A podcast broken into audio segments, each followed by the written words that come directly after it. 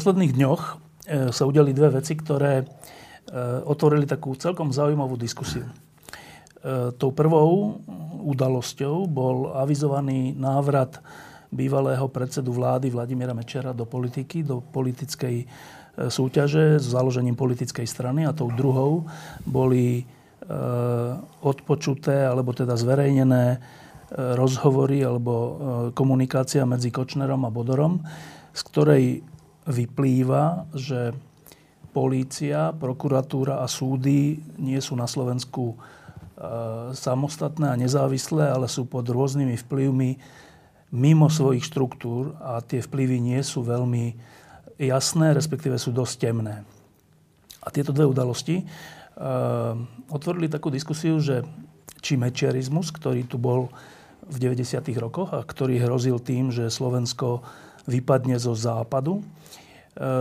Či náhodou nie je podobný dnešnému stavu a dnešnému spôsobu spravovania veci verejných. A tak som si zavolal troch ľudí, ktorí sú zaujímaví okrem iného tým, že každý má iný vek a, a každý trocha inak sa tým pádom aj pozerá na mečiarizmus aj dnešný E, systém a spôsob stravovania veci verejných. Najmladší človek je Šimon Jeseniak, e, stredný je Martin Mojžiš a najstarší je Jeňo Korda. No. A e, schválne som zvolil toto, toto zloženie aj kvôli tomu veku. Tak najprv sa opýtam úplne najmladšieho, že Šimon, ty si mal v 90. rokoch, 94, 8, to boli tie najhoršie mečerovské roky, vlastne koľko rokov? No, 3 až 8 rokov. 3 až 8 rokov. A teraz človek, ktorý má 3 až 8 rokov, e, teda predpokladám, že si z toho veľa nepamätáš. No si z toho nepamätám, ale pamätám si také, také fragmenty z minulosti. Ja som vyrastal v Levoči a môj otec sa politicky angažoval v rôznych stranách od vpn po ds a, a, a tak. A pamätám si, že k nám chodili pre mňa takí zaujímaví ľudia, ktorí boli pre mňa zaujímaví tým, že nosili dobré sladkosti, alebo že mi nosili knihy, aké bol Julo Satinský, Fedor a podobne. Potom si pamätám, že som mal pera SDK a do školy sme chodili s označikmi na tej modrej SDK. Prváci, druháci, tretiaci? Prváci, druháci, vtedy to bolo tak najexponovanejšie. A vtedy ten boj si pamätám, že bol na, najtukší, alebo to si spätne vysvetľujem tak, lebo vtedy to bolo naozaj intenzívne Otec behal po mítingoch a chodili, ako jo, Satinsky hovoril, bujtošiť ľudí, že s tým mečerom už treba naozaj skoncovať. Tak takto si to pamätám. Moja najlepšia učiteľka, ktorú som asi kedy v živote mal, bola na opačnej strane barikády, čo sme si uvedomili, až keď nás raz veľmi skričala, lebo i keď sme boli tie malé deti, tak, tak to pnutie v spoločnosti boli natoľko silné, že deti si malovali, ja neviem, SDK po tvárach a, a podobné veci. Mali to ako hru a o nás tak v jeden bod ako stará zakladajúca možno členka HSDS veľmi skričala, že o tomto sa nebaví v škole, ale jej skôr vadilo, že, že to boli antimečiarovské reči. Takže takto si to nejak pamätám ja. No a teraz, toto sú také čriepky, ale keď sa dnes povie, že mečerizmus, tak všetci si pod tým niečo predstavíme, tí, ktorí sme to prežili, alebo naopak neprežili. Keď sa povie mečerizmus, teba čo prvé napadne? Absolutné zlo. A teraz to troška rozmeň absolútne zlo to, že sa nás ten človek snažil uniesť na východ, ktorý povedal, že keď nás teda nechcú na západe, tak my pôjdeme na východ, ktorý už tedy reprezentoval Lukašenko, Rusko a naozaj krajiny, do ktorých sa nechceme žiť, vzťahovať, žiť.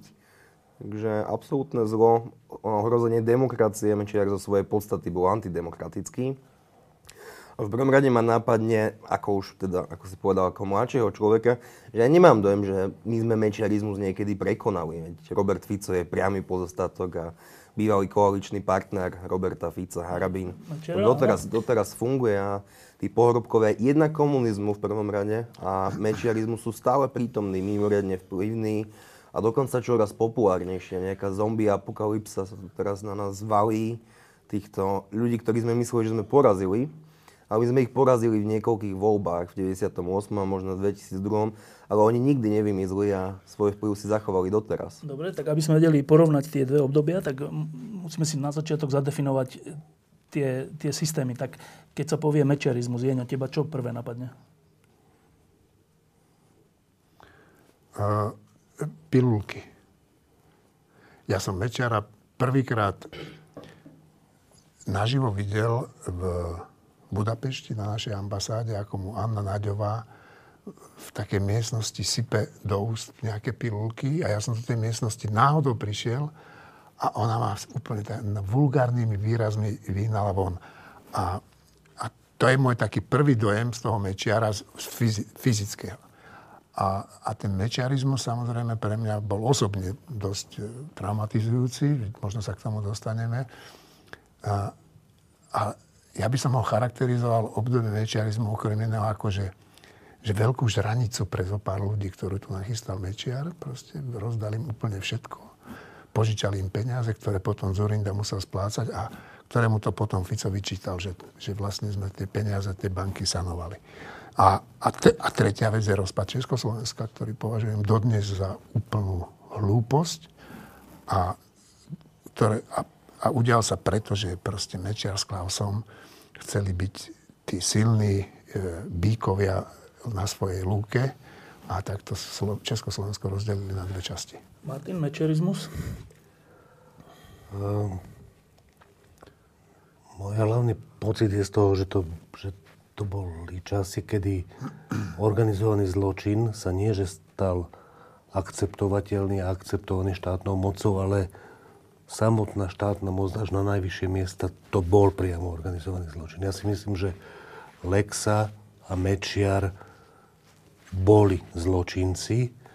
Mečiar navyše obzvlášť brutálny svojim takým založením, čo všetko urobili, no, netuším ale tie veci, ktoré vieme, teda únos a vražda Remiášova, ja si myslím, že oni mali obidvaja, že úplne, že priamo, priamo v tom ruky. Hmm.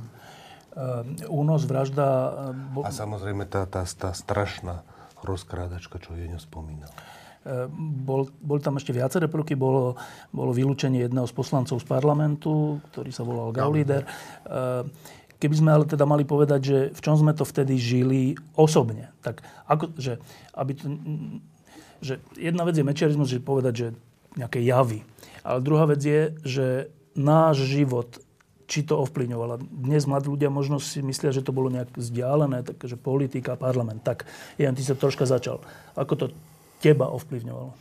No, no ja som pracoval v televízii Nova, ktorú, na ktorú Mečiar nemal žiadny vplyv. Ano, tak ja, my sme tam vysielali čokoľvek, teda zo Slovenska, čo, čo sme chceli. A, a Nova bola na Slovensku, hádam, najpozeranejšia televízia. Vtedy polovička Slovenska pozerala Novú, nepozerala Slovensku. Len pripomínam, že vtedy neboli iné televízie, iba slovenská televízia, ešte ani Marky za to nebolo nejaký bolo čas. BTV a niečo také, ale tá Nova tu bola veľmi vplyvná. No a toto im strašne vadilo a oni urobili niekoľko pokusov, ako ma dostať z tej Novy preč, že to tu nebudem popisovať. A, a a mne sa ďali také divné, divné veci, že, no, čo že prišiel som domov a mal som nastrekané na dverách oplzlé obrázky.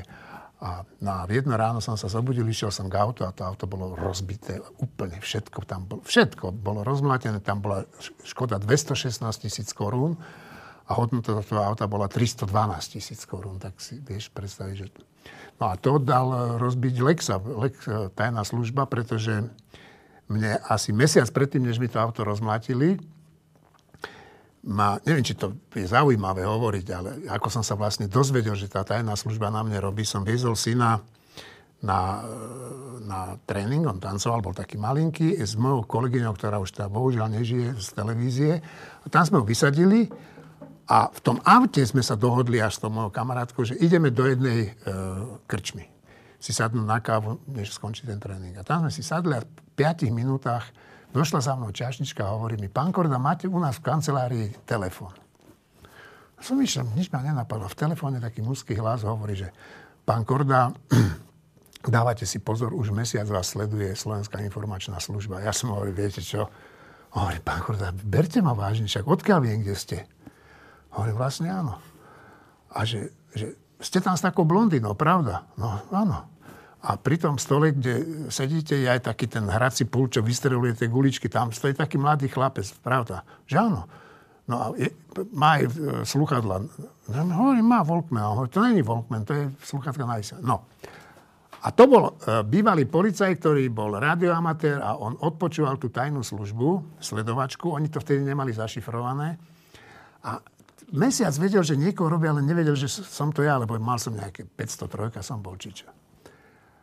A tam v ten deň oni si e, menili služby a tak ten jeden povedal, že to je tá svinia z tej nových, ten redaktor. Takže už vedel, že som to ja. Zavolal mi do tej krčmy a potom mi odovzdával, teda každý týždeň sme sa dohodli, mi odovzdával to, čo nahral. A keď mi rozbili auto, tak e, potom ma kontaktovali z americkej ambasády, ja som im tie nahrávky odovzdal a oni mi povedali, že dobrým spôsobom, ako sa bráni tomu, je tie nahrávky zverejniť. Tak ja som ich aj zverejnil. Nie všetko, lebo toho bolo strašne veľa. No ale ten kľúčový okamžik nastal potom, keď vlastne sa žene začali vyrážať, že zabijú syna. A, a to bol okamžik, keď sa ten môj život zmenil, že nám musela odísť do Čiech, tam ju strážila dlho policia. Syn chodil z ochránku tu mesiac, to bolo Normálne ho strážili také gorily. A, a po dvoch týždňoch došiel za mnou ten ochránkár a hovorí mi, že, že pán Korda, že my sme na to, aby sme ho strážili, ale trošku mu dohovorte. A hovorím, a čo urobil? Že, že poslal ma kúpiť Coca-Colu. On si na to, to detsko zvyklo. No, ale a, takto mi ten uh, Mečiar a to, čo sa tu dialo, zmenilo život, ale však nebol som jediný. Dobre, čiže, čiže Jeňo, súd novinár to, to zažil takto, ten dotyk vtedajšej moci a zneužívanie tajnej služby a všeličo iného. Martin, ty si bol vtedy ani nie novinár, ty si bol vtedy vedec na Slovenskej akadémii, teda nie, na, na, škole, na, na škole učiteľ. Uh, teba sa to ako dotýkalo? Uh, mňa sa to dotýka, ja som, ja som, mňa sa to dotýkalo len tak, že som uh, čítal, čo ty píšeš v, v teda hovoríš v Slobodke a potom píšeš v Lidovkách, respektíve naopak, najprv v Lidovkách, to, čo Jeňo, ako my sme novú ale nemali, my sme to nechytali u nás, takže tú novú som priamo nepozeral. Čiže, e, ale fungovali sme, však sme mali tréning z toho, z toho komunizmu, že sa, to, že sa to dá. Proste ja som, my sme mali vtedy dve malé céry a ja som nenechal, akože žil som tým dennodenne. Dennodenne som čítal noviny, dennodenne som o tom rozmýšľal. Akože ja sa pamätám, že keď bola tá noc dlhých nožov, jak bola Saša z toho no. úplne hotová. Ako ja som to, A treba ja povedať, bol... že je to noc dlhých nožov. Noc dlhých nožov je, keď vyhrali voľby v 94. tak behom jednej noci Olga Keltošová viedla, viedla schôdzu, v ktorej vymenili, že všetky. všetky, všetky posty, všetky posty, ja neviem, či ešte nie aj školníkov. Proste, že všetko povymieniali, to je to vyhraje voľby, môže všetko, ako aj keď vtedy to, to myslím, že toto je až neskoršieho dáta, e, tento citát. Čiže boli sme tým ovplyvňovaní tým, že to zamorovalo strašným spôsobom, no tak, jak za toho komunizmu. Proste cítil no. si, že žiješ v krajine, za ktorú, na ktorú nie si hrdý, za ktorú sa hambíš, s ktorou chceš, aby sa niečo stalo a nevieš, že čo. Ja si myslím, že do toho 98 možno, že tak rok pred voľbami, ale dovtedy to bolo úplne že nepredstaviteľné, že by sa s tým, že by sa s tým čo si dalo spraviť, aj keď to poučenie je také aj z toho 89. aj z toho 98. že vždy sa dá spraviť, lebo tá spoločnosť je rozdelená pol na pol. Vždy. Pol na pol sú tu arizátori a prisluhovači Hitlera, potom Stalina, potom Mečiara je ich iba polovica. Nech to vyzerá niekedy opticky, že je to celé úplne stratené. Není to stratené nikdy. Vždy ich je polovica plus minus pár. No, za to Čiže... Mečiara, prepačte, za to Mečiara jeden čas to vyzeral fakt blbo. To bolo, to bolo, mal, mal 90% popularitu, ale to, to, bolo také, to bolo také zbláznenie. Netrvalo to dlho. Čiže, čiže ten vplyv na teba bol skôr taký mentálny, že si bol z toho e, ako keby depresívny alebo smutný, hej? Áno, a samozrejme, že to ovplyvňovalo nie, nie depresívny, skôr som bol naštvaný, akože, ale, ale akože normálny človek to podľa mňa nenechal na seba až tak vplývať, aby mu to otravovalo život. Aj keď to prostredie bolo jedovaté. Šimon, ty si bol vtedy e, malý chlapec, ale bol si z rodiny, e, kde tvoj otec aj vtedy, aj dlho potom v Levoči organizoval e, všelijaké občianské stretnutia, diskusie, koncerty, všeličo. Kvôli tomu, však viacerí sme tam chodili, kvôli tomu, aby aspoň trocha prispel k zmene. Zaregistroval si, že to jemu stiažilo život? To si nepamätám nezaregistroval, nikdy o tom nehovoril, ale nie som si vedomý, že by mu to profesne nejak stiažilo život, keďže bol, bol lekár a neskôr gastroenterológ. A navyše špičkový gastroenterológ, jeden z najlepších na Slovensku, takže oni nemali dôvod po ňom ísť. Aspoň si to No. nepamätám. Dobre. E, No a teraz, preto tento úvod, lebo keď si to zhrnieme, čo ste povedali, tak bolo to obdobie, kde sa zneužívala tajná služba, kde sa nerešpektovali zákony, kde sa rozkrádal štátny majetok alebo zneužívala sa moc na získavanie iného majetku. E, Kde sa zastrašovali ľudia, e, kde sa vylúčovalo z parlamentu, teda nerešpektovala sa ani ústava a podobné veci. A toto v celku, únos, vražda, e, sme postupom času si zvykli označovať, že mečiarizmus. A teraz, keď e, sa pozrieme na dnešok, tak e, však nebudem to ja vypočítavať, povedzte vy. E, Ktoré javy alebo spôsoby spravovania vecí verejných charakterizujú dnešok, aby sme si to vedeli potom porovnať. Martin, tak čo je charakteristické pre posledné roky na Slovensku? Ja si myslím, že skúsim začať s rozdielom oproti tým 90. rokom. Tak ako, sa, tak ako sa veľa vecí zmenilo, tak aj organizovaný zločin na celom svete sa zmenil. Je, je sofistikovanejší, viac je bielých golierov ako samopalov v tej zločinnosti. Menej je napríklad toho výpalného. Ale, ale dneska tu máme firmu Bonul, ktorá nestráži prevádzky, krčmy, herne a tak ďalej. Ona stráži no tak, všetko. no. Ona stráži všetko za štátne zákazky. E, to je iné ako výpalné, ale e, je to zvláštna firma. Veľmi úspešná vo všetkých, vo všetkých zákazkách. Strážia všetko. Všetko dôležité. Všetko dôležité za obrovské peniaze. E, tak neviem, že či to je... Jak nemajú problém so zákonom, ale to nemali ani tí výpalníci. E, darí sa im. A neviem, či, či toto je dobrý príklad toho posunu, že, K lepšiemu? E, v nejakom zmysle sú v každom prípade, možno, že hen to bol zločin a toto není zločin, neviem to posúdiť, v každom prípade je to v oveľa väčších objemoch peňazí. To znamená, že... e, Ale rozdiel veľký, ktorý ja vidím, je, že naozaj si myslím, že v tom čase ty, ten, ten, ten Mečiar v nejakom zmysle neorganizoval priamo mafiu, nechodili mu tam boskávať prsteň, si myslím, ale nemalo to ďaleko od toho, že on, on vedel povedať Lexovi a ďalším ľuďom, že, že pre neho robili konkrétne mafiánske skupiny, konkrétne zločiny. Dneska mám pocit, že z, tej úplného, z toho úplného vrchu, že zločinec je Kaliňák. Kaliňák si myslím, že je zločinec a myslím si, že pôjde do väzenia. Že ak neujde niekam, nás, ho nechytia niekde von, tak Kaliňák pôjde do väzenia, si myslím, a to za Vietnamca. Neviem, či aj za iné veci, ale ten Vietnamec si myslím, že mu neprejde. Medzinárodný únos, na ktorom sa podielal, ja som o tom presvedčený, že sa podielal vedome a veľmi aktívne. E, Fico podľa mňa, môžem sa miliť, není zločinec tohto typu. Fico je zločinec typu, že odvráti pohľad. Ale myslím si, že vie, kto je Vadala, že vie, kto je Kočner, že vie, kto je Bašternák, že tieto veci vedel, ale nemyslím si, že ich priamo ukoloval. Uh, dobre, tak zati- za- zatiaľ, mám, zatiaľ mám tento pocit, možno, že sa mýlim. Dobre, čiže po- pomenoval si jedna vec, že rozdiel medzi vtedajšou mafiou a súčasnou e, a plus e, zneužívanie štátnej moci v nejaký prospech alebo neprospech. Ešte niečo? Ja si myslím, že dneska sa to deje v, jak si v, hovorím, že dneska sú úspešnejší. Akože v tých 90 rokoch zbohatli ľudia ako Rezeš alebo Pavol Rusko. Boli to ľudia natoľko neschopní, že o všetky tie peniaze prišli.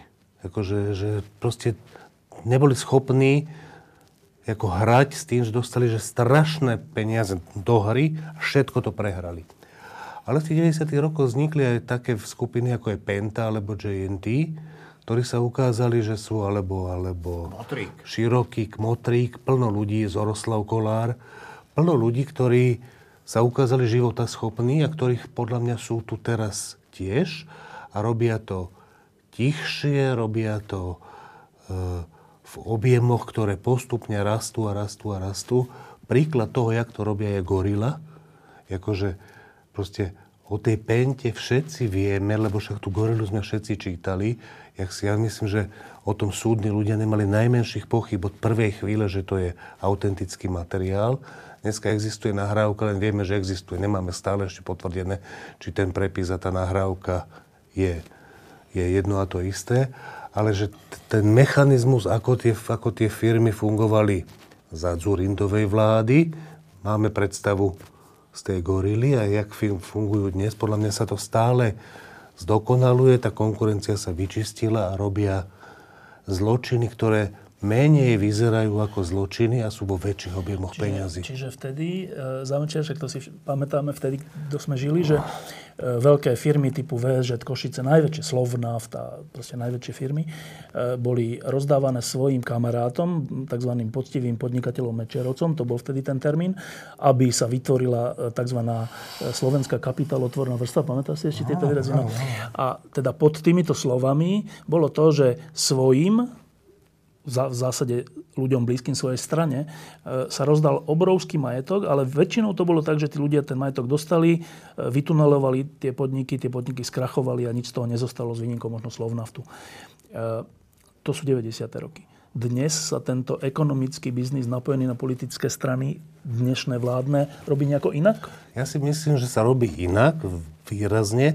Okrem toho, to je akože z takých didaktických dôvodov nám tu ostala SNS, a to sú, to sú ten typ primitívov. Akože Danko je rovnaký, v niečom je rovnaký ako Slota a Moritz.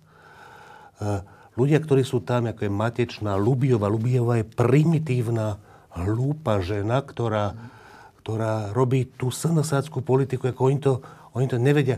V skutočnosti ešte ten Plavčan bol naj... Akože tým, aký bol taký zvláštny, ten sa tomu najmenej podobal Gajdoš. Proste oni to robia takým brutálnym, spôsobom. starým spôsobom, ktorý aj tak je sofistikovanejší, než bol predtým. Jakože tomu, jak to robí ten smer, ja celkom ani nerozumiem. Jakože ja, ja si myslím, že, že to robia takto, že, že to je čistá, jednoduchá zmluva, že im ten Fico povie, že toľko a toľko peňazí ide mne a robte si prakticky, čo chcete, len to nesmie nesmie byť okolo toho veľký rozruch. Keď to budete robiť ticho a keď budete platiť toľko, koľko sa má, tak to A to hovoríme o čom? O lesoch, o, teda o dreve, o eurofondoch, o, ja, o, ele, o energii a tak? Ja toto ho celkom nevidím. Ja si myslím, že sa veľmi nepomýlim, keď poviem, že hovoríme o všetkom. Dobre. Čiže toto bolo e, teda popis toho, že ako sa líšila E, postavenie tomu, toho, čo mu hovoríme mafia vtedy a dnes a ako sa líšilo narábanie so štátnym a iným majetkom vtedy a dnes. Dobre. E, Jeňo, ty si načal trocha tú tajnú službu, respektíve silové zložky. Tak porovnajme vtedajšiu políciu, prokuratúru, súdy, tajnú službu a dnešok, aby sme vedeli tie dva systémy porovnať. To je ťažké porovnanie. Ja, ja, ja to pôsobenie policie by som rozdelil a tajných služieb na také tri obdobia. Jedno bolo to Mečiarovské, keď, e, keď do policie sa dostávali špičkoví gaunery, ale bolo tam aj kopu slušných policajtov, ktorí mm, slúžili aj, alebo boli tam aj počas komunizmu a boli to dobrí špičkoví vyšetrovateľia, však menovať ich tu nemusím, ale poznáme ich. Potom prišlo obdobie za Zurindu, keď ešte sa im trošku aj uvoľnili ruky, áno, ale medzi tým už z tých dobrých, mnohých tých dobrých vyšetrovateľov Mečiar potom únose nechal vyraziť von. Však to bol, to bol Váčok Šimonič, to, to boli tí, ktorí prišli na únos. Áno, teda. ktorí prišli na únos, prišli na to veľmi rýchlo. A za Zurindu sa to trošku otvorilo, ale proste tá policia sa nestačila uh, úplne sformovať k dobrej policii, pretože však aj ten Zurinda mal svoje kauzičky, áno.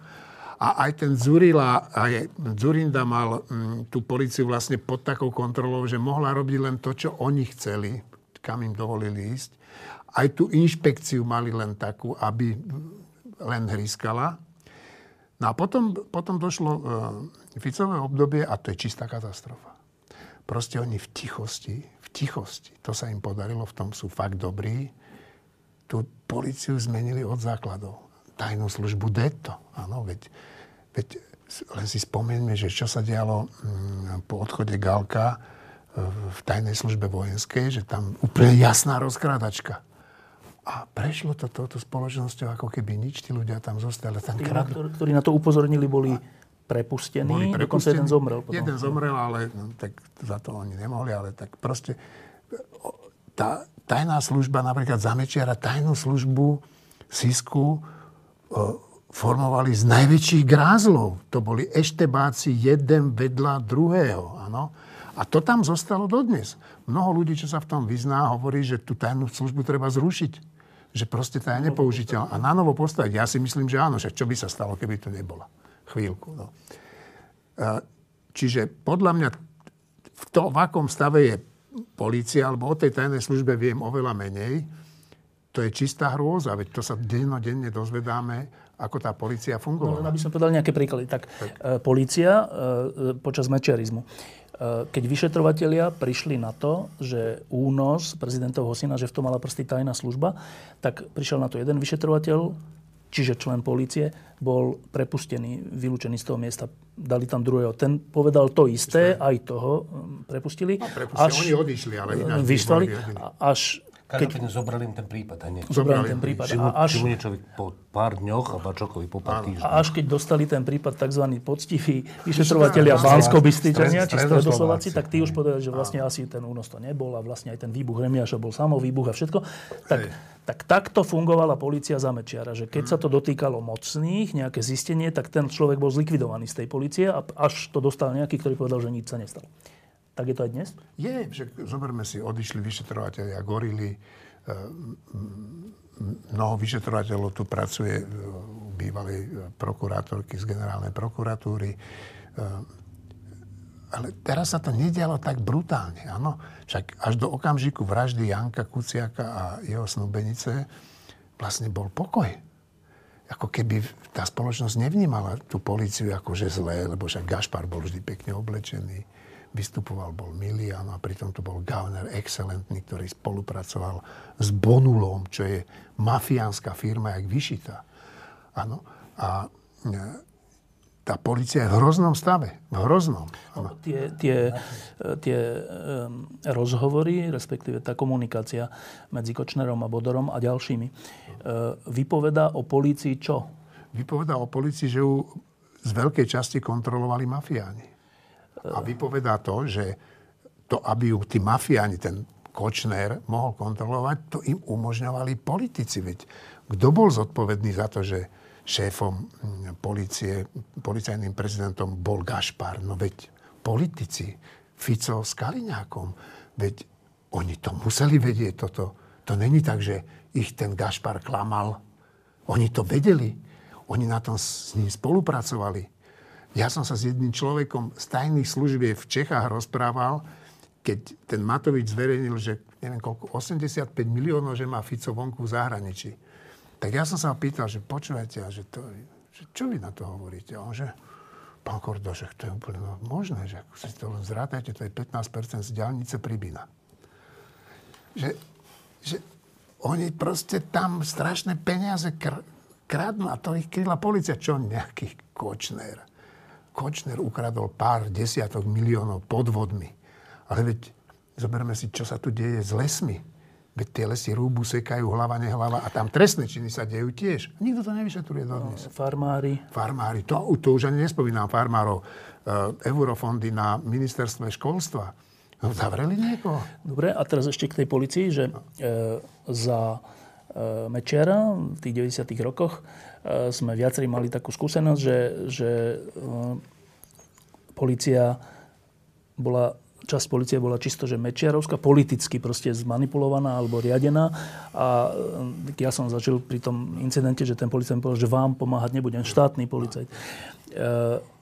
Dnes sa dozvedáme, viacerí novinári, nielen, že sme boli sledovaní, ale že sme boli z policajných zdrojov lustrovaní, teda že policia vydala informácie o tom, kde bývame a čo všetko tam je v tej lustrácii. Je to iné ako za Mečiara? Uh, ja si myslím, že za Mečiara sa tieto lustrácie diali tiež bežne. Áno, len sa o tom nehovorilo, lebo však to je strašne jednoduché sa dostať k tým informáciám, keď máte človeka, ktorý sa tam môže dostať, áno. A e, to sa aj za Zurindu dialo, ja som to zažil na vlastnej koži, čo nebudem sa tu tváriť, že nie, áno. E, mne policajti tiež vylustrovali niektorých ľudí vtedy, ktorých, ktorí ma sledovali, tak som ich poprosil, mi pomohli. Zistili, kto to je. Ale nemalo by sa to diať, samozrejme. A toto, čo sa dialo e, s tým lustrovaním, podľa mňa to bolo vo veľkom. To nebolo, že jed, jedne, na dve lustrácie. Oni nás mali pod kontrolou. Oni nelustrovali, že kde bývaš, oni lustrovali celú rodinu. Áno, ale že, ja sa len pýtam, Martin, keď toto počúvaš, že analyticky teraz, že te, to, to fungovanie e, mocenského štátneho aparátu, do ktorého patrí policia, silové zložky, sa líši alebo nelíši od toho mečerovského obdobia? Uh, to, že, to, že, to, že tá... Takto.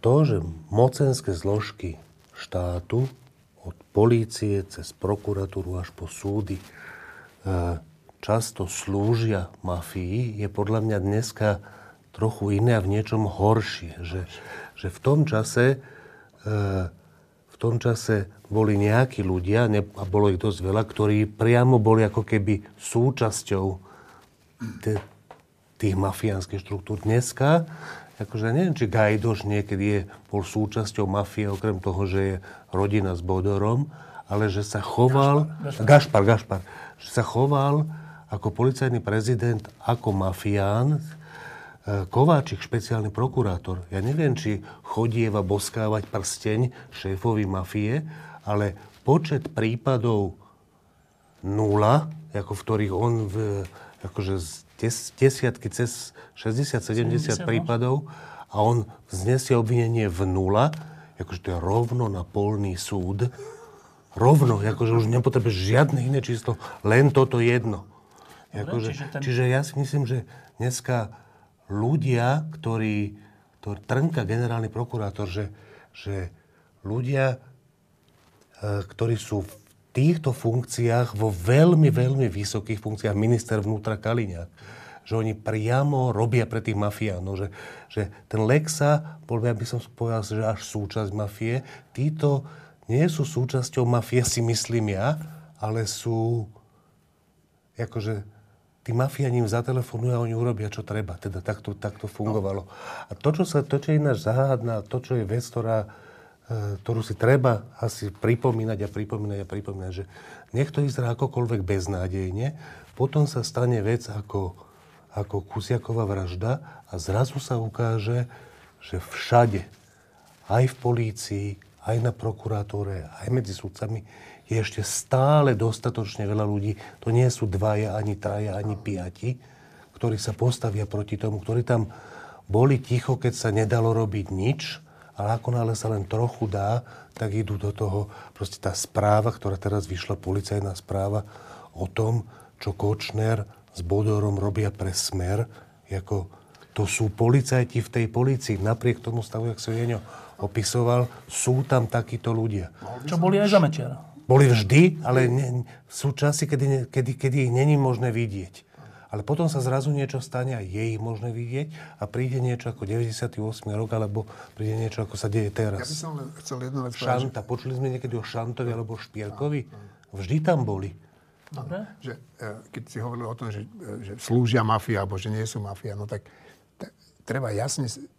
Ja si myslím, že ten rozdiel medzi tou Mečiarovou mafiou a to, to, je obrovský a, a je v tom, že však všetci si pamätáme tú 1,5 minútovú nahrávku, ktorú kedysi zverejnil denník Smeje, našiel na internete, kde Fico sa baví, keď vznikala jeho strana, že bude zaháňať peniaze vlastnou hlavou. No a my sme aj videli materiály niektoré, a však niekde sú vo Švedsku skryté, lebo bývalý poslanec Smeru, ktorý odišiel, ich odniesol v obave o svoj život na veľvyslanectvo. No a tam Fico sa zavezuje, že bude slúžiť týmto mafiánom, ktorí sú biele golieriky. Tí, však to sú čistí mafiáni, áno? Že, čo si budeme hovoriť. A tam je ten začiatok toho dnešného stavu, ktorý je tu. On sa zaviazal, že za ich podporu im bude slúžiť a aj im slúži. A oni mu dávajú odmenu. Ja myslím mimochodom, ale že on medzi tým zbohatol no, ešte viac než oni, že alebo, alebo je na tej úrovni. Akože. No a teraz uh, jeden rozdiel keď prvý vyšetrovateľ počas Mečerovej vlády prišiel na to, že tajná služba sa podiela na únose prezidentovho syna, tak bol odvolaný, druhý bol odvolaný. Dnes po vražde Jana Martiny to dostal vyšetrovateľ doktor Juhás a je to už viac ako rok a nebol odvolaný. To by naznačovalo nejaký rozdiel. Lebo tá kauza rovnako ohrozuje tú moc ako ten únos. V čom vidíte ten rozdiel? Šimon. V tom, že po tej vražde zase občianská spoločnosť na krv a na vraždu už reaguje. My zase vypustovali nejakú šialene silnú imunitu voči korupcii, voči rozkrádaniu, voči čomukoľvek.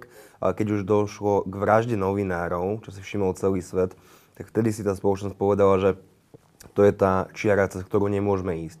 Preto si teraz nemôže toho prokurátora dovoliť, pretože tá kauza, pardon, vyšetrovateľia dovoliť odvolať, pretože tá kauza je už príliš sledovaná a tá kauza sa asi dotiahne do konca.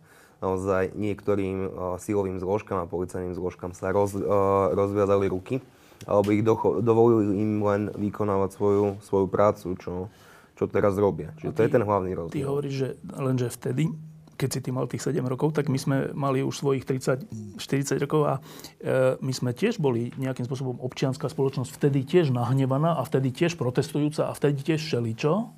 A napriek tomu toho vyšetrovateľa okamžite odvolali, kašľali na nás. Že čo teraz je tá, tá ten odpor silnejší? Je silnejší, Martin? Ja si myslím, že oni sa dostali do totálnej paniky. Uh, poprvé, uh, jak si... Chcem povedať tak túto vec, že uh, Most Híd je súčasť koalície, to je prvok, ktorý tam ten Mečiar nemal. Jako on mal, on mal vládu s Luptákom a so Slotom, čo, čiže nemal tam, nemal tam niekoho, v kom sa môžu pohnúť posledné zvýšky svedomia. Aby som Most Híd nechválil, chcem povedať toto. To, čo sa dozvedáme dnes z komunikácie Kočner, Bodor a podobne, to nie sú nové veci. To všetko sme vedeli od začiatku. To, že firma Bonul ovláda a riadi políciu, sa tu hovorí roky, roky, roky. Inými slovami, ľudia ako Lucia Žitňanská a František Šebej sú totálne spolu zodpovední za vraždu Jána Kuciaka a Martiny Kušnerovej. Oni dvaja a Béla Bugár a Ravas a podobní ľudia, oni umožnili túto vládu, existenciu tejto vlády, umožnili ďalšie 4 roky pokračovania tohto tu oni umožnili, aby Kočner robil také veci, lebo má rozviazané ruky. Oni toto umožnili, aby som ich nechválil. Ale na druhej strane v nejakej chvíli, a to je to, čo hovorí Šimon, že z, nejaké, z nejakého dôvodu, akože keď ničia ľudské životy, nie priamo, že ich zastrelia, keď ich ničia nepriamo, tak to ako keby nevadilo. Ešte bude rozprávať ten Šebej, že zachraňuje vlastne Slovensko pred neviem čím. Opakujem, je spolu zodpovedný za tú vraždu. No, ale? Ale polovní niečo. Predsa len sú to iný typ ľudí, než sú, než sú SNSáci a Smeráci. Čiže keď sa stala táto vec, tak oni mu položili tú vládu, respektíve povedali, že ju položia, pokiaľ neodvolá Gašpara, na ktorom proste trvali silou mocou. Dnes vieme, prečo na ňom, na ňom trvali silou mocou, lebo to bol ich človek, respektíve človek ich ľudí polícii, neodvolal, nechcel odvolať Kaliňáka a tým pádom urobil tú sprostosť Fico, ktorú spravil. Každopádne, oni sa dostali do totálnej paniky, lebo nemali jednoliatie tie šíky ten Mečiar to mal na jeden povel. Čiže inými slovami, čak tá kritika Roz... bola dosť silná, ale teda teraz tá opačná strana, že v úvodzovkách, nie bez úvodzoviek, že vďaka tomu, že tam nemá Luptáka a Slotu, ale má tam most, minimálne most, Áno. tak si netrúfli odvolať Juhása? Uh, nie, oni, oni, oni spadli. Akože v tej chvíli prvej, ako v tej chvíli prvej prišli o moc. Akože Fico, Fico položil tú funkciu predsedu vlády, prišli o toho od toho Gašpara, prišli od toho Kaliňáka, proste postupne prišli o tie veci a boli v panike. Proste jedna vec je, akože pri, pri boji jedna vec je, že keď je boj vyrovnaný alebo keď vyhrávaš, druhá vec je, keď prehrávaš alebo už si prehral a urobíš tzv. spožádaný ústup a tretia vec je, keď prcháš v panike. A to, čo im sa stalo, je, že začali ustupovať v panike, nepodarilo sa im preskúpiť sily a to je dodnes. Oni netušia, čo si môžu dovoliť, lebo niekoľkokrát si dovolili nejaké veci a otočilo sa to proti ním buď v podobe nejakého posmechu, čo je dosť zlá vec, keď sa ti začnú ľudia smiať, keď ty máš byť mocný. Akože naposledy to, čo urobil s tým Trubanom, že to všetko, čo sa teraz čo sme dávno vedeli, ale teraz sa to vyplavilo z policaj. Malo byť kvôli Malo byť kvôli, to je, že, to je debil. Dobre, dobre, a počkaj, a teraz, že... Lebo to, že e, ten vyšetrovací tým ide krok za krokom a všeli, čo sa ukazuje, e, je stále nebezpečnejšie pre Áno. moc. Ale nielen pre Fica, pre tú moc, ktorá je teraz stále pri moci. To není iná vláda, to je tá istá vláda. E, ukazuje sa teraz najnovšie, že bývalý policajný prezident Gašpar dáva trestné oznámenie aj na doktora Juhása, na šéfa. To. to znamená, to by naznačovalo, že tej možnosti urobiť to úplne mečiarovský, proste odvolať toho vyšetrovateľa, keďže prichádza na veci, že tá možnosť nie je úplne vylúčená. Alebo ty myslíš, že je? Ja si myslím, že, ja si myslím, že, že jak si normálne, akože oni cítia túto vec a ten Mečar to necítil. Ten Mečar vedel, že, že ja ho odvolám a keď ho neodvolám, tak ho dám zastreliť. Ja si myslím, že mali tento, že mali tento oni, že, že vždy majú ďalšiu vec a môžu urobiť všetko. Ja si dokonca myslím, že ten Mečiar mal, že ten Mečiar bol pred 89. súčasť jednej alebo druhej tajnej služby, buď ŠTB alebo KGB, že on mal tento typ myslenia. Ja si myslím, že Fico ho nemá až tak a hlavne nevedia, čo si môžu dovoliť. Zastrelili Kuciaka, tá reakcia bola absolútne nečakaná z ich strany, keď zastrelia niekoho ďalšieho, alebo ho len dajú dolu. Aj keď akože tie tlaky môžu byť strašné cez rodinu a tak ďalej, ale oni nevedia, čo si môžu dovoliť a podľa mňa dávno prepásli, dávno prepásli tú, tú chvíľu, keď mohli brutálnym spôsobom ešte zastrašiť tú spoločnosť. Dobre. Um, teraz um, v, tom, v tých 90. rokoch uh, sme žili všetci pod nejakým vplyvom toho, čo sa deje. E, na niekoho to vplyvalo tak, že sa mu rozpadávali rodiny, veď tedy boli hádky na život a na smrť medzi Mečerovcami a Nemečerovcami, ktorí boli manželi a sa rozvádzali kvôli tomu. E, ale okrem takýchto rodinných vecí to bolo také, že tí, ktorí boli aj za Mečera, aj proti a vo svojich profesiách niečo robili, tak, tak veľmi to vplývalo na, by som povedal, až duševný stav. No. Že človek bol taký, taký akože znechutený, alebo bol nahnevaný, alebo e, proste nebolo to neutrálne. Tá politika bola úplne že v, v, čl, v človeku.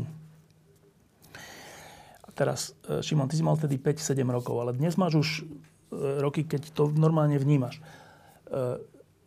Je to takto hlboko v tebe aj dnes, ako to bolo v nás v tých 90. rokoch?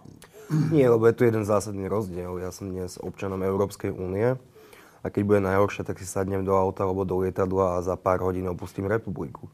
Čo je úplne katastrofický scenár, ktorý je, dúfajme, vylúčený. Takže to je ten hlavný rozdiel. My už máme slobodu pohybu, slobodu odísť, slobodu publikovať. Nikto nikomu nebráni hovoriť svoj názor, ak je legálny a mm, nepodnecuje násilie a podobne že tá sloboda médií a celková sloboda spoločnosti je neporovnateľne väčšia. Čiže ty, lebo my vtedy počas toho mečerizmu, Jeňo práve že robil v Nové a mohol písať, čo chcel, on si to bola teda česká, čes, česká stanica. Uh, ale aj tu boli, my sme tu mali Domino Fórum, a mali sme tu SME a mali sme tu všeličo, neskôr Markízu pri všetkej kritike, ale bola kritická voči Mečiarovi, že to zase nebolo tak, že nemohol si písať. Len, len sme mali taký pocit temna, že toto môže dopadnúť úplne že hrozne s celou touto krajinou. No, ty... Ale ja ten pocit mám rovnako, že Máš s touto rovnako? krajinou samozrejme to môže. Slovensko trpí akútnou stratou pamäte. My sme sa nevyrovnávali s fašizmom, nevyrovnali sme sa s komunizmom, podľa mňa sme stále neporazili mečiarizma a duch tej, duch tej doby sa len posunul a dnes, dnes ho ovládol Fico, Harabin sa tlačí späť do politiky a najhoršie na tom je, že ja mám dojem, že oni majú šancu. Že my sme už na to zabudli všetko zle, čo sa dialo. Nejaký spomienkový optimizmus, že mal som 30 rokov menej a však ten Mečiar bol nakoniec celkom dobrý. Ja sa stále bojím. Nikdy by som nepodceňoval hlavne slovenského voliča, ktorý ktorý má tendenciu si vybrať veľmi zle. Je tak, keď budem parafrazovať jeden výrok, myslím, že to bol Winston Churchill, ktorý hovoril, že Američania sa vždy rozhodnú správne, len keď skúsia všetky zlé možnosti. tak ja mám takýto dojem zo slovenskej spoločnosti. Nie sú populárni politici, ktorí, ktorí Fica podporovali. Marek Maďarič a Boris Zala, ktorí boli architektmi Druhé. Smeru, sú dnes akože new sexy a sú populárni a že to sú tí, ktorí vystúpili v Smere. Ale oni vystúpili zo Smeru v čase, keď ten Smer začal totálne upadať. Týmto ľuďom máme, máme tendenciu veriť, voliť ich a zabudnú na všetko len preto, že teraz, keď, eh, keď smer je na totálne, totálnom úpadku, tak si do nich trochu kopnú. Ty si hovoril, že stále máš ten pocit, aký sme my mali vtedy, že so Slovenskom to môže dopadnúť úplne zle, až tak, že budeme také Bielorusko strednej Európy.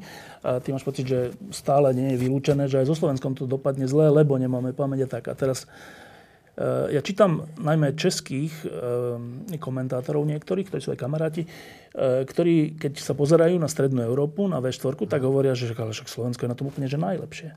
Teda oni to opierajú to, že my máme euro, kdežto oni nemajú, čím pádom sme viac ako keby súčasťou Európskej únie a tak. Ale euro je jedna vec, ale že ty hovoríš vlastne, že ty máš obavu o úplne základnú vec, že ešte to môže skončiť úplne zle základne v demokracii, slobode a tak. No a teraz to je moja otázka, že a čo tí, tí pozorovatelia, a to sú nie len českí novinári, ale aj všelijakí západní, uh, oni sa úplne mýlia, keď hovoria, že vlastne ten slovenský príbeh je úspešný? Nemýlia. Nemýlia? Nemýlia sa.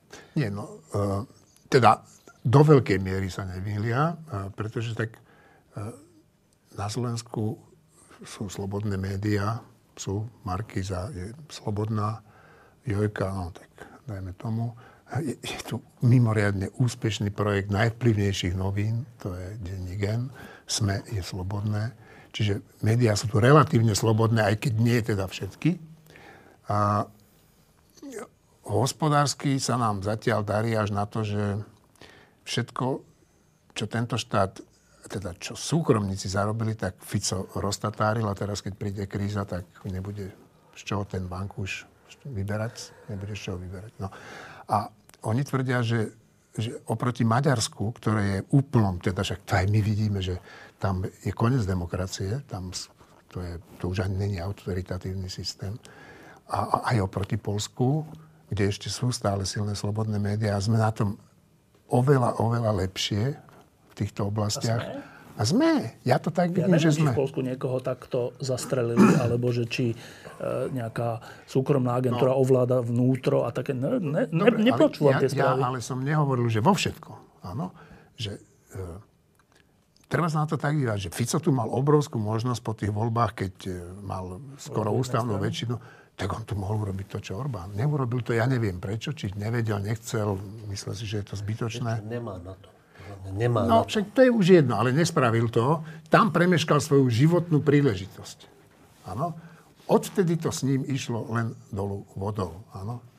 A, e, takže ja si nemyslím, že sme na tom horšie ako okolité krajiny. V niektorých veciach sme lepšie a v niektorých horšie. Hej? E,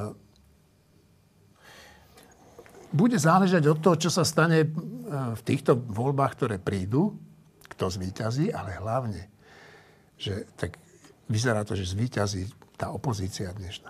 Ale ako ona nespraví to, čo má urobiť a nespraví to hneď a rýchlo, tak potom môže nastať to, čo Dobre, sa bojí Ale že, ale že, ešte raz, že na jednej strane tu hovoríme 20 minút o tom, že čo robí e, policia a pod akým vplyvom je, že lustrujú novinárov, že dva, dva, no, jeden človek, jeden novinár a jeho snumica boli zastrelení.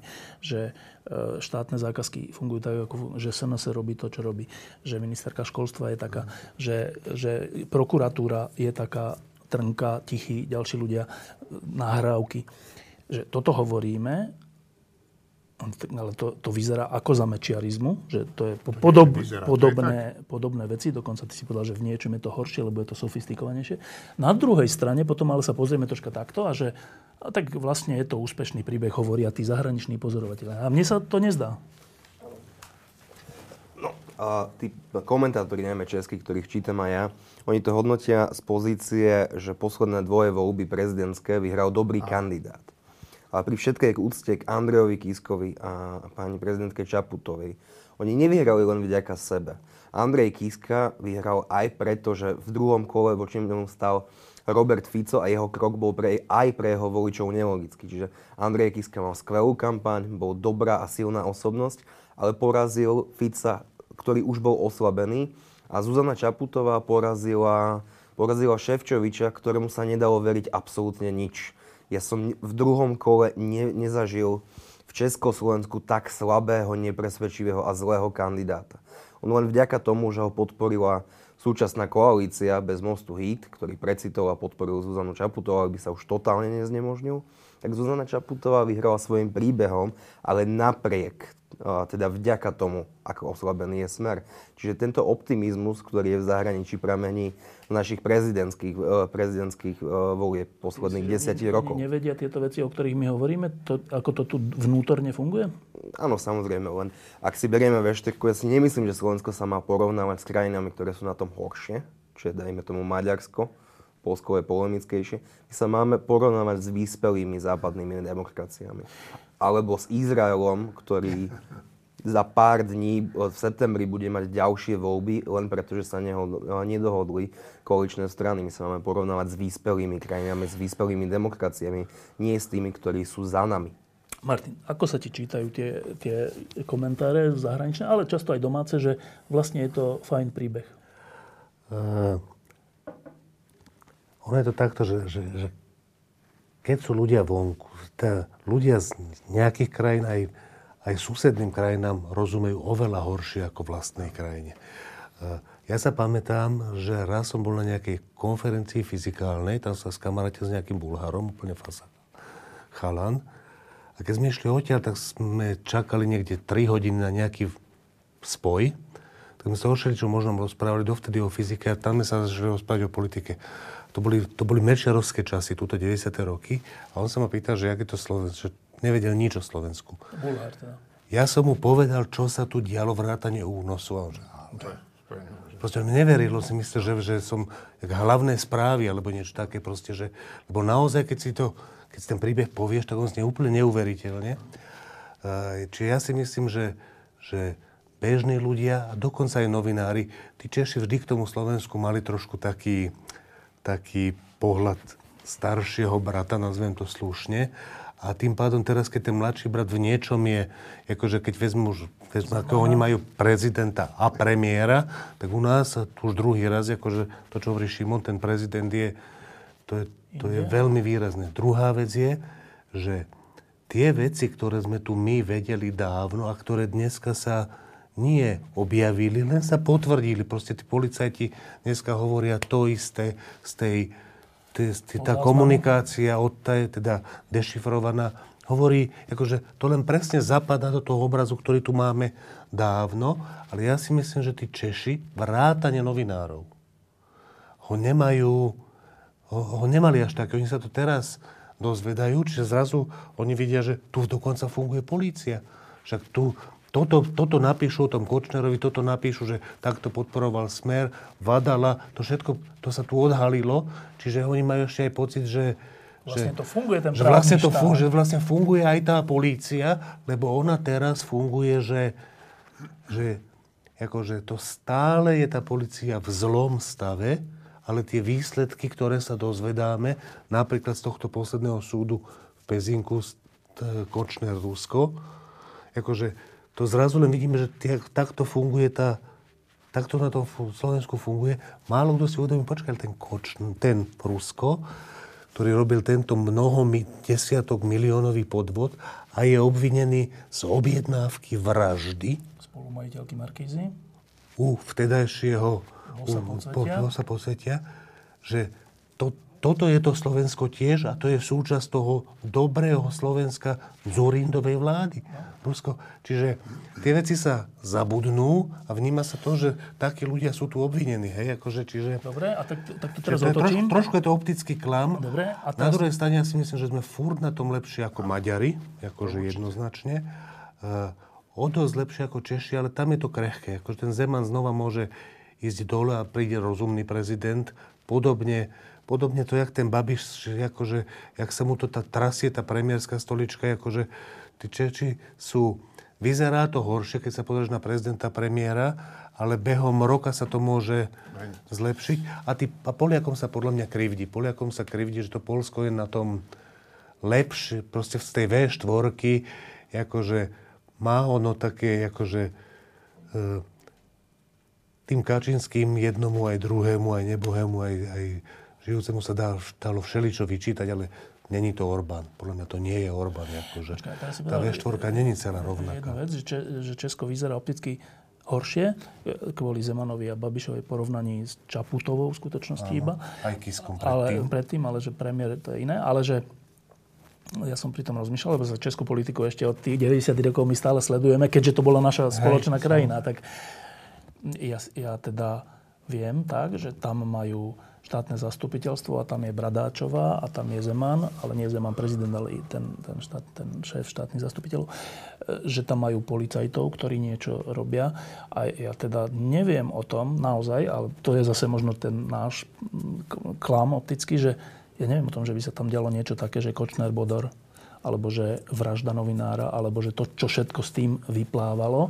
Čiže ja by som skôr, tak ja neviem, teraz aj moji českí kamoši si budú myslieť, že, že, že, že to nevidím dobre, ale je právny štát v Česku v horšom stave ako na Slovensku? Uh, nie, nie. Akože, ešte raz, akože niektoré veci sú lepšie, niektoré sú horšie. Akože, že neviem, jak je na tom, neviem, jak je na tom česká policia, nakoľko tam kmotrovia majú, majú. slovo alebo nemajú. Hovorím, že neviem nakoľko.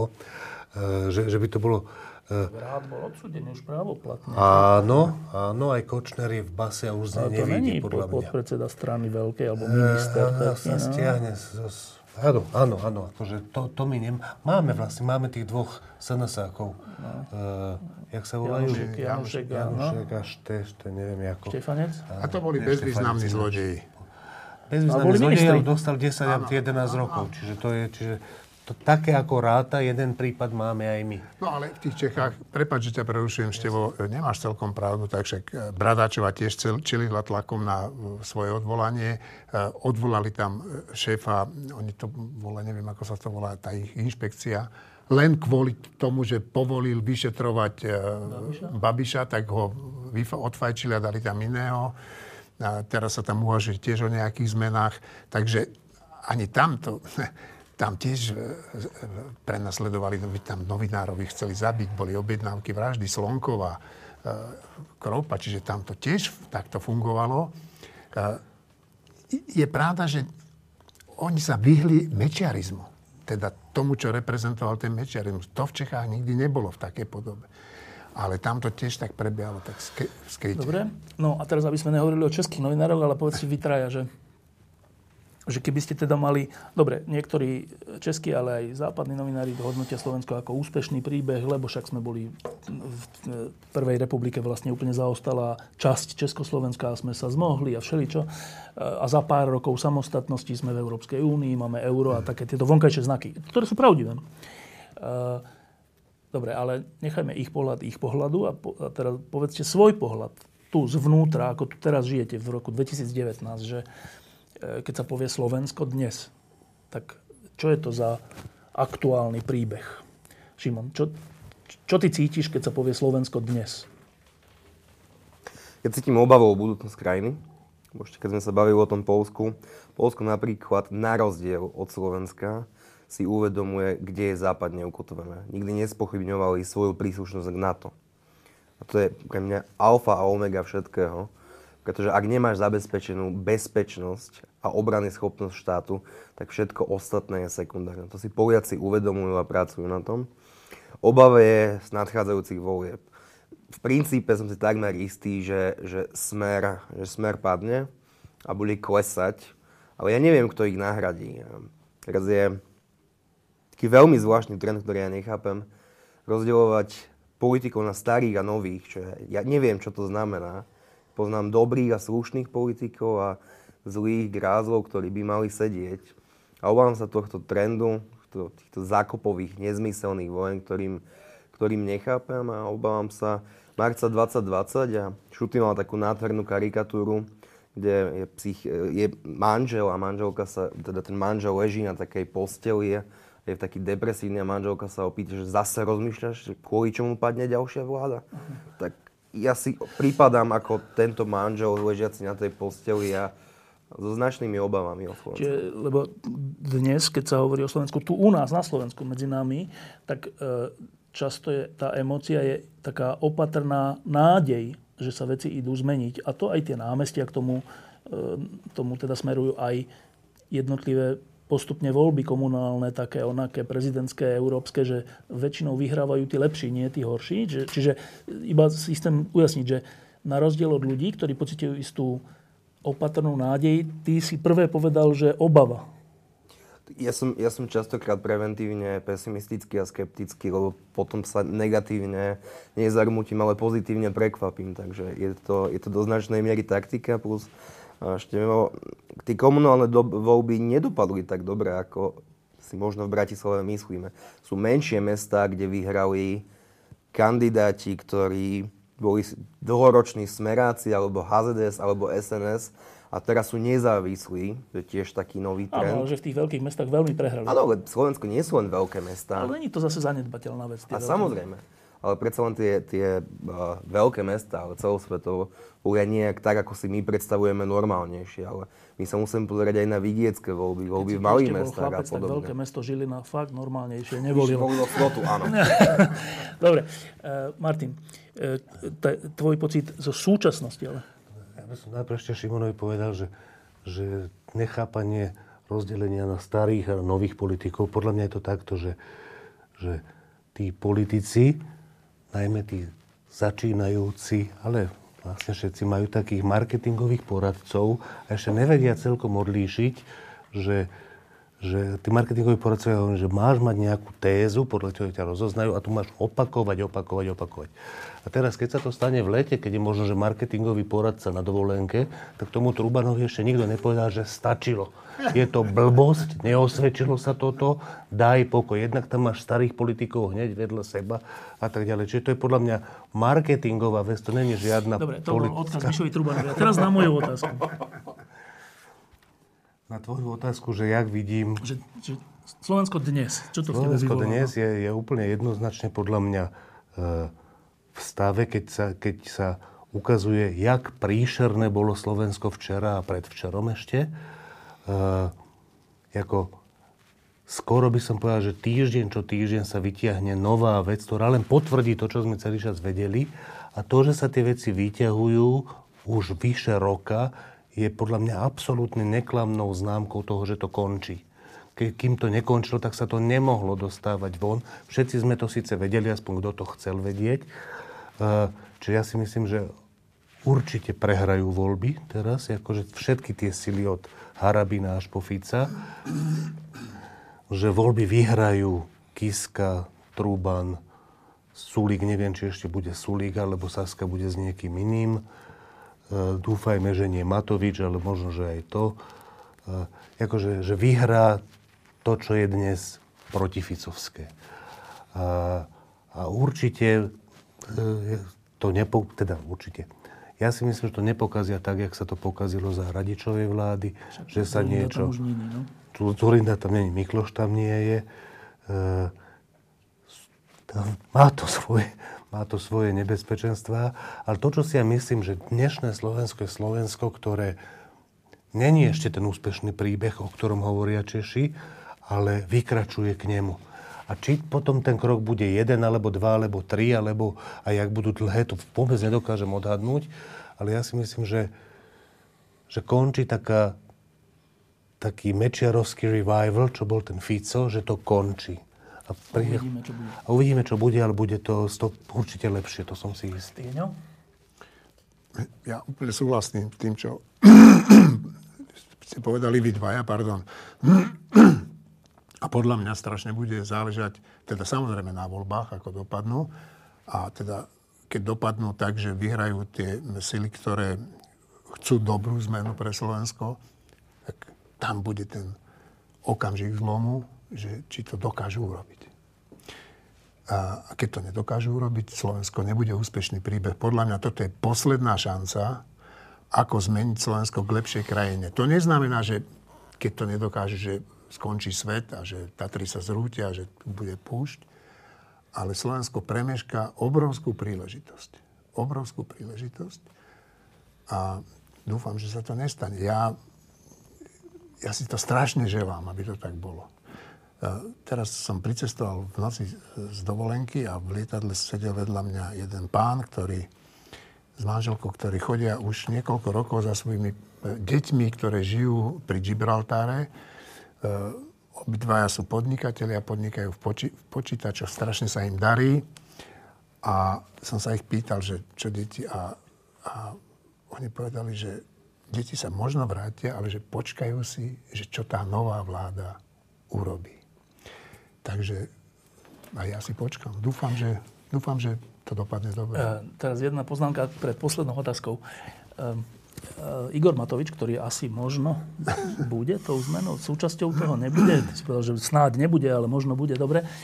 Uh, teraz uh, jedno zo svojich vymyslených tvrdení veľmi teda opakuje, že aj ja a ďalší ľudia sme za to, aby vznikla vláda taká, že smer bez Fica plus Drucker plus ďalší a to je teda vec Penty. No tak, e, e, vážený pán Matovič, e, keby vznikla vláda, že Smer, Besfica, Drucker a ďalší, tak to nie je zmena, ale to je pokračovanie dneška a ja to teda zo srdca nechcem, tak prosím, ne, nepokračujte v, tý, v tomto tvrdení, lebo fakt sa milíte. No, ale teraz nadviažem na to, že ono tu nejaká vláda vznikne.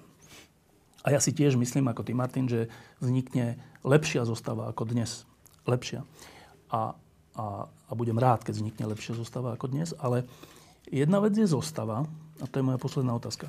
A druhá vec je, že čo tá zostava bude robiť? Lebo je fajn, že je lepšia zostava, ale keď väčšinou to tak býva, takí sme my ľudia, že keď sa dostaneme k moci a, a len máme tu moc, sme teda akože lepší než tí predtým, tak tá moc nás pokazí. Ak nemáme nejakú jasnú víziu alebo niečo, že toto ideme robiť a toto ideme robiť za každých okolností a toho sa budeme držať. A teraz ja sa pýtam vás troch, a to je tá posledná otázka, že čo, čo očakávate od tej lepšej zostavy? Ako tri veci, že čo, čo sú tie najdôležitejšie veci, ktoré keď neurobia, tak budete sklamaní. Jeňo. To je ich veľa, ale ty keď hovoríš tri, tak mám takéto poradie silové zložky štátu kompletne prekopať, zmeniť systém, ako fungujú, zbaviť sa gavnerov, ktorí sú tam, ja už neviem, akým spôsobom. To sa musí urobiť. Keď to, keď to nespravia, tak proste sa ani nebudú vyšetrovať zločiny, ktoré sa tu diali, lebo vždy to nejaký policajt niekde šupne, nejaký prokurátor porieši. Áno, však to vidíme teraz, že Mečiar není trestne zodpovedný za, za amnestie. No tak Čiže toto musia urobiť ako prvú vec. Vrátanie súdnictva, ale to je dosť komplikované. Druhá vec, ktorú podľa mňa treba urobiť veľmi rýchlo a, zod, a, a dobre je zdravotníctvo, ktoré je v strašnom stave. Ja to zažívam sám, chodím s mojou prvou ženou aj s druhou po, po lekároch, tak to vidím. A tretia vec je školstvo. Školstvo, ak, ak nevyriešia školstvo, táto krajina umrie na blbcov lebo nebudú tu vyrastať inteligentní, vzdelaní mladí ľudia a tí, ktorí napriek tomu zlému školstvu tu vyrastú, ujdu preč. Čo tu budú robiť, áno? Veď bol som v Izraeli s Kiskom a tam sme boli v Haife, tam je super nejaká univerzita, kde učia učiteľia, čo majú Nobelové ceny. A bol tam jeden Slovák, taký ťuďko z nejakej dediny, už ani neviem odkiaľ, a venoval sa kybernetike, či čo. A hovorí ma, že na Slovensku sa nevráti, čo? Že ja by som sa rád vrátil, že predsa len doma je doma. Ja hovorím, a čo menej peniazy? On že ne, že počujete, ani peniaze by nebolo. Ja by som sa uskromnil aj z menej oveľa. A hovorím, a tak čo vám vadí? On že, no, že viete, dve veci. Jedna, že jak to v Slovensku funguje, ale hlavne, že čo by som tam ja robil? Lebo nič také tu neexistuje proste. A on keby to tu chcel prísť začať? naočkovať, začať, tak mu tu budú títo lúbiovci klásť také prekážky, že sa zoberie a pôjde radšej do Hongkongu e, protestovať. Čiže toto sú tri veci, ktoré ak nespávajú hneď, dobre a rýchlo, tak nebudú úspešní. Šimon, s akou nádejou, keď teraz e, potlačíš svoj, svoju obavu, ale tá druhá strana je aj troška nádej, tak v čom spočíva tvoja nádej? Čo by mala tá zostava urobiť? Prvne sa stotožňujem s prvým bodom, ktorý povedal Jeňo. Štát, ktorý nemá efektívnu obranu, je, je zlyhávajúci štát úplne od svojho, od svojho základu. Takže naozaj musíme zefektívne zmoderni, eh, zmodernizovať svoju armádu. Rade, aby sme mali stíhačky, ktoré lietajú a, a podobne. Takže obrana je úplne najkľúčovejšia vec pre mňa. Súhlasíme so školstvom a so zdravotníctvom. Zúza Piusy mala taký film, volal sa Od Fica do Fica. Skvelý film a Felrigal v jednej scéne uh, vraví, že sa Zúza pýta, že čo sa zmení uh, na Slovensku po voľbách a Fedor vraví, že nezmení sa absolútne nič, ale budeme mať nádej. Že ak tá nová vláda, nech, sa, nech bude antificovská, antismeránska, budeme mať nádej, avšak nezabúdajme na to, že Fico je ochotný ísť do vlády už absolútne s kýmkoľvek a nie len tá jedna strana, ktorá je to slušnejšie a lepšie Slovensko mobilizuje, mobilizuje aj tá druhá strana a rovnako efektívne. Dobre, Martin? Súhlasím s jedným, tie tri body sú v, také v tom poradí, pričom ja si myslím, že, že pod silovými zložkami štátu ja by som rozumel políciu, prokuratúru a súdnictvo, oveľa menej armádu. Ja súhlasím so Šimonom, že to je kľúčová vec, ale nie len Slovensko, ale celá Európska únia nie je obrany schopná bodka. Nás bránia Američania, my si môžeme dovoliť všeličo v Európe, napríklad vo Švedsku taký sociálny systém, aký je a tak ďalej a tak ďalej. Bránia nás Američania tri vojny vyhrali za nás.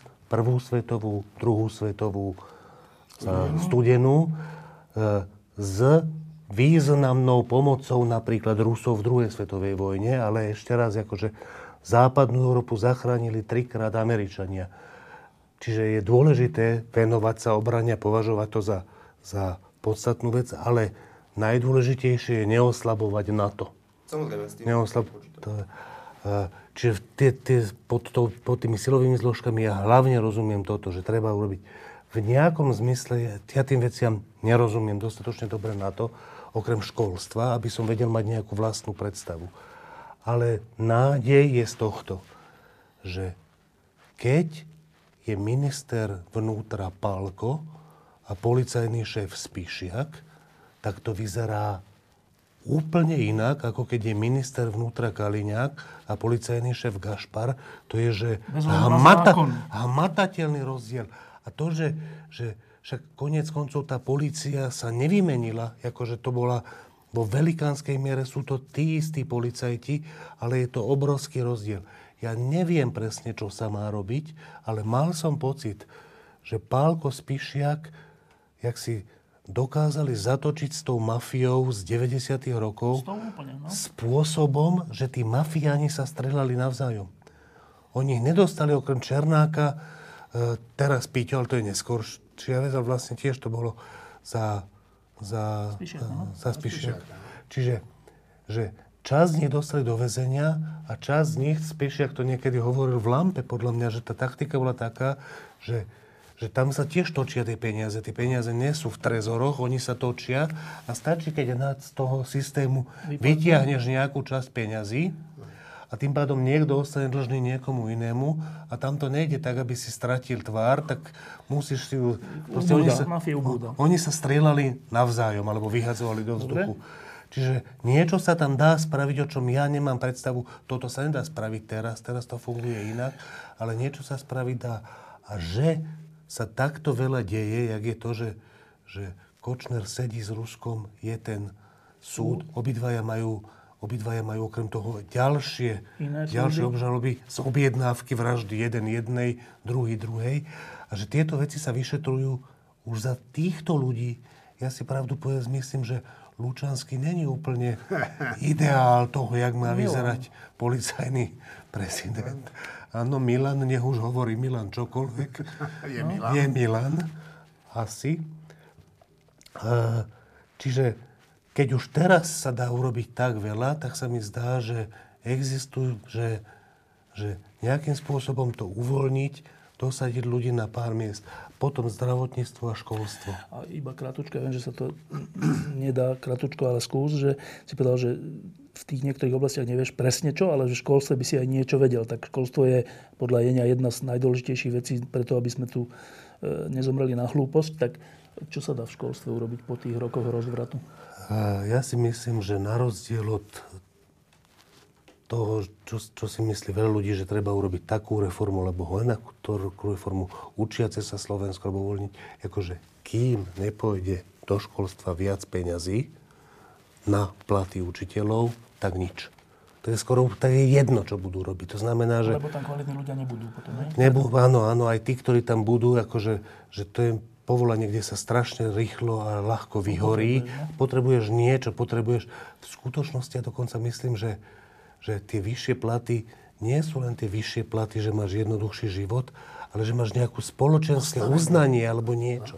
Proste, že kým nie sú tam peniaze významné, na významné zvýšenie tých platov, čo o desiatky percent, uh, tak sa tam nestane nič. A nemôže to robiť tým, tým spôsobom Ficovským, že zvýšime vám platy, ale nedáme na to peniaze, čiže to budú platiť Účty, samozprávy.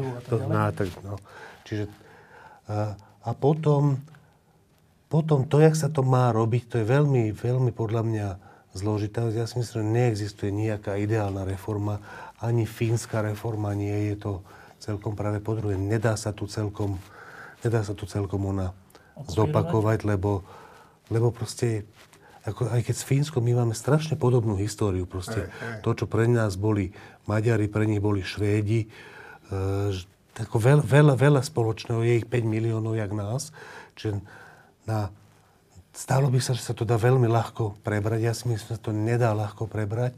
V zásade si myslím, že dosť veľa treba ako vždy, proste nejakú súťaž, súťaž kníh, aby si tí učitelia vedeli vybrať. E,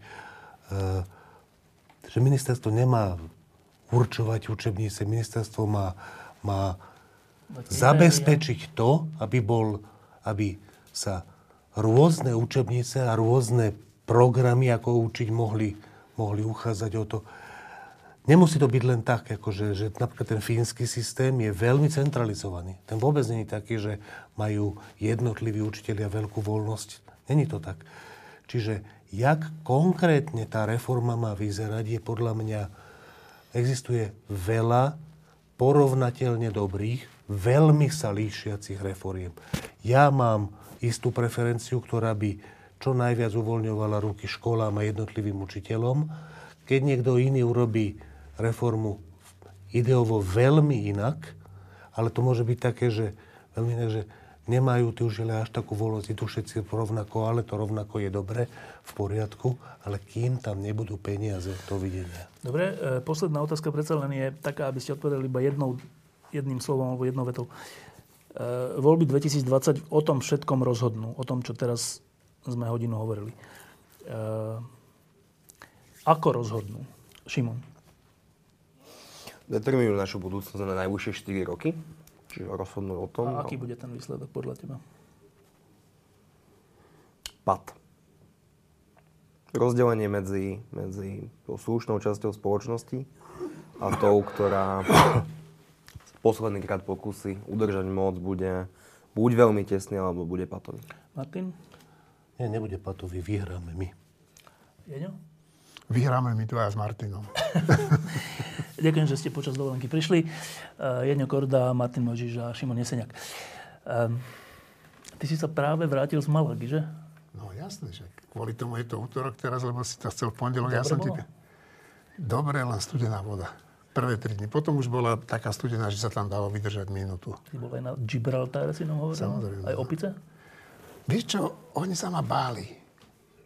Všetci sa tam stiažovali, že im kradnú a predo mnou utekali. Ale neutekali. Nič mi nič obce neurobili. Gibraltar je také... Dobrá dovolenka, ale. Vynikajúca. Čo som zistil, čo je strašne zlé, že... Dá zlé, no, že nemecký Volkswagen, tieto veľké firmy, čo vyrábajú auta, by úplne kľudne do Španielska mohli auta dodávať bez blinkrov. Tam blinkre neexistujú. Áno, aj keď idú doľava? To, to, to je jedno, kam idú. A počkaj, Španiel odparkuje na kryžovatke. A pokeca troška. Pokeca a... To aj Taliani robia. No. um, ty si, Martin, nebol na dovolenke? Ty si bol na liečení, že? No, tak hej, hej. To bolo dávnejšie. A e, stálo za to? No, neviem, ale nenadávam na to. Dovolenka? Dovolenka, nie, nie, nie, tento rok nie. Šimon? Ja budem mať poldňovú dovolenku ja idem na metaliku a to je úplne postačujúce. Ty si taký, že v lete nič? Nie, ale tak nastúpil som do týždňa, nemôžem si pýtať po troch dňoch dovolenku. Ale predtým si nebol? Predtým si nebol, hej? Nebol som. A tento rok som nebol. A ty, Števo, keď tu spovedáš Ja som, teraz... bol, no, ja som bol na Hvare, čo je perfektné, a ešte pôjdem na týždeň. Hvar je A ja, idem, najlepší. a ja idem na týždeň ešte tam, kde som bol. Do toho Tiež do. Malagy? S, de- s deckami, no. Týždeň a už mám naplánované, kam ich zoberem. Ja, Sevilla, Cordoba, nezabudni. tak samozrejme.